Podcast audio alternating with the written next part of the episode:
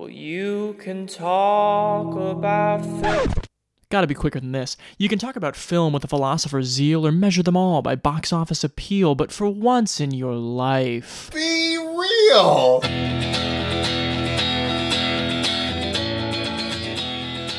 Try to stay out of the suck zone, or don't. Maybe try to get in it. My name is Chance Solem-Pfeifer. With me, as always, Noah Ballard. Welcome to Be Reel Guys. How's it going, buddy?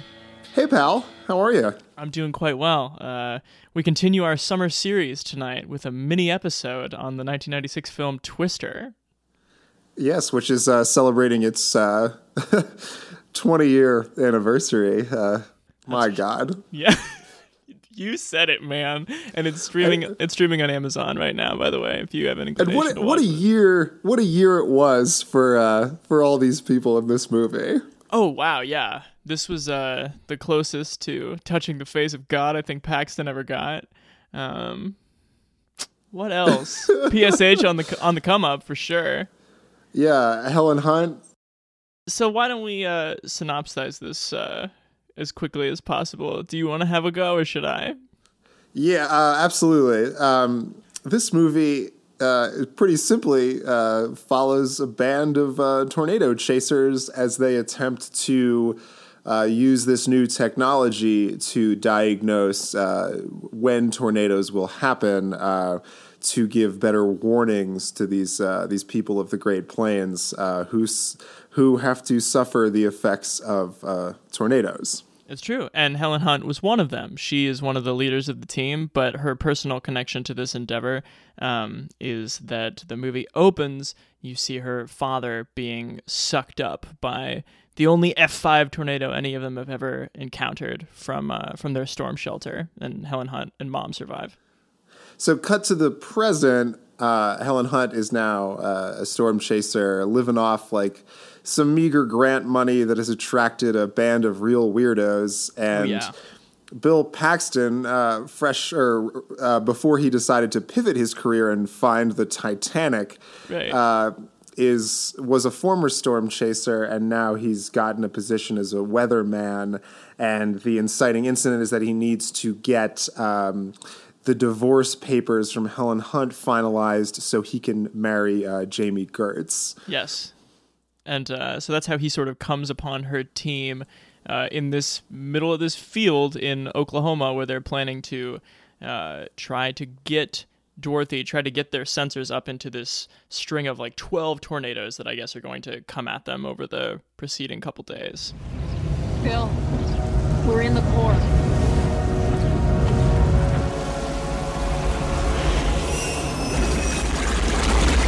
Okay, we got sisters. Oh my God. Dead? Julia, I can't talk to you right now. We're right under the flanking line. I realize that. We can't attack this thing from the south. We're gonna get rolled. Watch. But if that's not enough, uh, there Cary Elwes comes into the film in a, a fleet of black trucks and vans, and he is really the movie doesn't paint him as any more than a poser storm chaser. He's just not right. He's not punk rock enough for these guys. That he sit- doesn't understand how to like pick up a handful of sand and throw it into the wind, and then understand. Yeah. Um, well, I, I, think it's so fascinating how this movie portrays these. T- so there's like on one hand, there's the Helen Hunt, Bill Paxton team who like don't have any money and they're all sort of jerry rigged together their technology and then you have uh, Cary Elwes, Jonas, yeah. who, according to Bill Paxton, is only doing it for the money. So I just want to pause and just ask you, Chance, what possible money could there be in tornado chasing? It's not like he's part of a reality series or something. No. He's doing literally the same thing that they're doing. he just has more money and he's not as good at it. Yeah, he went and got backing. It doesn't mean he got corporate sponsorship. But it's not like his fleet of vans has like NASCAR ads on the side. Right. Well, he has two Suburbans and then four like minivans. Right, right. Oh my! Oh. But but I don't understand like what his where is the money in this? There's none. Well, well, what's Jonas's end game? Uh, like fame and fortune. I guess, because because you see him do two local news interviews, so you know. Right. So then, over the course of these days, they're trying to plant Dorothy in the path of uh, progressively worse tornadoes. And, And Dorothy, it should be said, is this like machine Yes. that they've built that has these little sensors in it that'll get sucked up into the tornado, and uh, they'll finally understand like how tornadoes work. Yeah. Paxton is stringing along his wife to be uh, through these very uncomfortable interactions with Helen Hunt, and all the time there's sort of this will they, won't they get back together type thing. Is there a won't they? Oh, yeah, you're right. That's a problem. There is not a won't they. That's a good point. Let it be said too that this movie is written by Michael Crichton. And his wife, yes. And it's And his a wife, Amblin has- Entertainment production. Yeah, Steven Spielberg executive produced, uh, director um, of this uh, Speed and Speed Two. Yeah, Jan de Bont. Yeah. And so it has a lot of talent both um, behind the camera and in front of the camera. Yeah. It's, but as as Chance, uh, I think as Chance likes to say, and correct me if I'm wrong, Uh-huh. but this is a movie that just you know from the just the opening credits that this movie is a lot of Yeah. money thrown at a pretty flimsy premise that it's just constantly threatening to like implode in on itself. Absolutely. Absolutely. Yeah, the pieces of the Crichton script are there. Like the conflict, the weirdos of the supporting cast, the terminology, but that skeleton does not make a body. Right. And I think it ultimately I I want to blame like the terrible acting in this movie, but I also want to blame what is a terrible script. Oh, Just yeah. a terrible script. Can I read you my my favorite line? You have at it. Things go wrong, Chance. You can't explain it, you can't predict it, and killing yourself won't bring your dad back. Yeah, that's fundamentals of caring ask right there. right. Um, I liked the Helen Hunt line when Paxton is trying to get her to sign the divorce papers. What's the urgent urgency? nice. An actual line in the script. So let's talk about the performances. Okay, it's too much, Paxton. You cannot. Paxton you can't is not a leading man. No, and you cannot put it. I mean, he has been okay in a couple things where the director, it seems like, gave him specific instructions to take the part in a certain way. But you cannot put him in front of the camera for two hours and tell him to just like be himself. That is not gonna fly. No, absolutely not. Um, and he's he's certainly like not the character is not weird enough for him. I would say too. Like there's something fundamentally interesting about him as this sort of like corporate. Um, like ocean explorer in Titanic that I Yeah. think sort of works. Yeah. And he's sort of funny like recently in Edge of Tomorrow where he's like the drill Exactly. sergeant. Exactly. But this is just like this is a, a leading man, very bland, like bring what you will to the table role, like designed for a Clooney or like a Mel Gibson or like somebody of this caliber. And Bill Bill Paxton is so out of his depth, even in these scenes too, with like Helen Hunt, who's a fine actor. Yeah, she does fine. She's perfectly capable of there's- this. and and they have absolutely nothing to offer each other. No, no, they really don't. Um, Oh yeah, and just some of his exclamations, like when he's fighting with Jonas at the beginning, he goes, "You slime!" like stop. Oh, man, I mean, that's every time- every too. every time Jonas does something, or anytime anything really interesting happens, his go to is, oh, son of a bitch. but I have to say, though, in the defense of this movie, Mm-hmm. the special effects are pretty cool. Uh, say more. Well, I mean, like, we also have to keep in mind this is like 1996. It's true. And most of these are practical effects, which I think is good.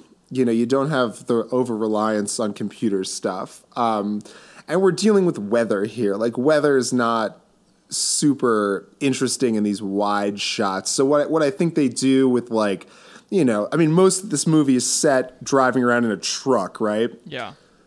So the fact that they're able to like just throw things at this truck and make it look like they're going through and they've clearly like worked in actual footage a little bit from storm chasing which i think is smart Yeah. um, but ultimately yeah it's the, it's these interactions with these tornadoes that sort of make the movie what it is Right. And in those interactions, I I personally just I don't find enough like versatility to make this like an interesting action movie. Like compare it to compare it to the uh, really the only other good Bont movie, which is Speed, um, which is a similar sort of like once you start you don't stop kind of movie. Um, So he is good at like shooting these convoys of cars. The best shot in the movie, I think, is like the final where they slam on the brakes of the red truck and it spins in the middle of the highway, and it's like a really like it's like a panning shot across the truck, and it's a really good shot. Um, Yeah. But I think like once you go out there, I mean, maybe this is why there are no other tornado movies because the only thing that can go wrong really are tornadoes and the occasional thing that is spit out of the tornado. You know, there's not a lot. There's no wrinkles. right it's it's tornadoes and the people who love them Yeah. um, I Let's talk about the much more interesting movie here of what the fuck happened to uh, Philip Seymour Hoffman's character. and he's just saying things like the suck zone or like just yelling about how extreme Bill Paxton is. Like he's really just going for something. What's interesting because it seems like his only motivation for the first like three quarters of the movie is like he's pretty confident that he's going to end up having sex with Jami Gertz by the end of this. Yes, he is. And then it doesn't happen, and then he's just so baffled by it that I think he then thinks that I'm probably going to have sex with a tornado. Yeah, or you know, at least have a good time watching Eric Clapton unplugged in his van. Did you ever pause watching this movie too and sort of wonder like for all the like life-threatening stress they're going to, the thing that they're trying to achieve is data? Like right. We're going to make history. And history is uh, readouts popping up on a browser from 1996 like they Right. don't they're not going to save anyone like in this specific mission it's the payout is all for like future labs and projects Well, they sort of save uh, like the aunt from Minority Report. yeah that's true they had to do that they had to get that in there Right. But much like her house, the movie ultimately collapses in on itself. so buddy i think we know it i think we know it's not good good Oh, Does it's it- certainly not good. does good. it hit bad good for you Oh, I loved every frame of this film. Oh. It is such an interesting 90s relic of these like man versus nature, you know, volcano, Dante's Peak kind of, and you know that's in my wheelhouse. yeah Uh, i do So it's a ter- it's a terrible movie. It's it's but like as I was watching it, um, my roommate uh, this week came in and said, "Ah, Twister, a classic," and I have to agree with him that it is a classic. And if you look at its production, um, it was made for like ninety million dollars and earned a half a billion worldwide. Well, if if you're going to appeal to your sense of what's regular in your fandom, I will do the same and say that I hate disaster movies that don't have any touch, and I hate movies that attack my senses with one sound for two hours. That Oh, you mean the uh, the sound of wind. Slowed down camel noises. I love whoever made that choice, and it was nominated for Oscars too. Sure, why not? Um, So I'm gonna have to land on a tried and true '90s disaster, bad good. And I'm gonna have to say bad, bad. Of course you are. Yep. Of course you are. Yep, yep, yep. But then uh, So- I'm the uh, sellout podcaster between the two of us. You're definitely the uh, the Jonas of this podcast, and I am the scrappy upstart uh, Bill Paxton Helen Hunt duo. Well, I believe this concludes our uh, reappraisal of Twister. Talk to you soon. This has been a pleasure. Uh, don't get sucked up into the suck zone.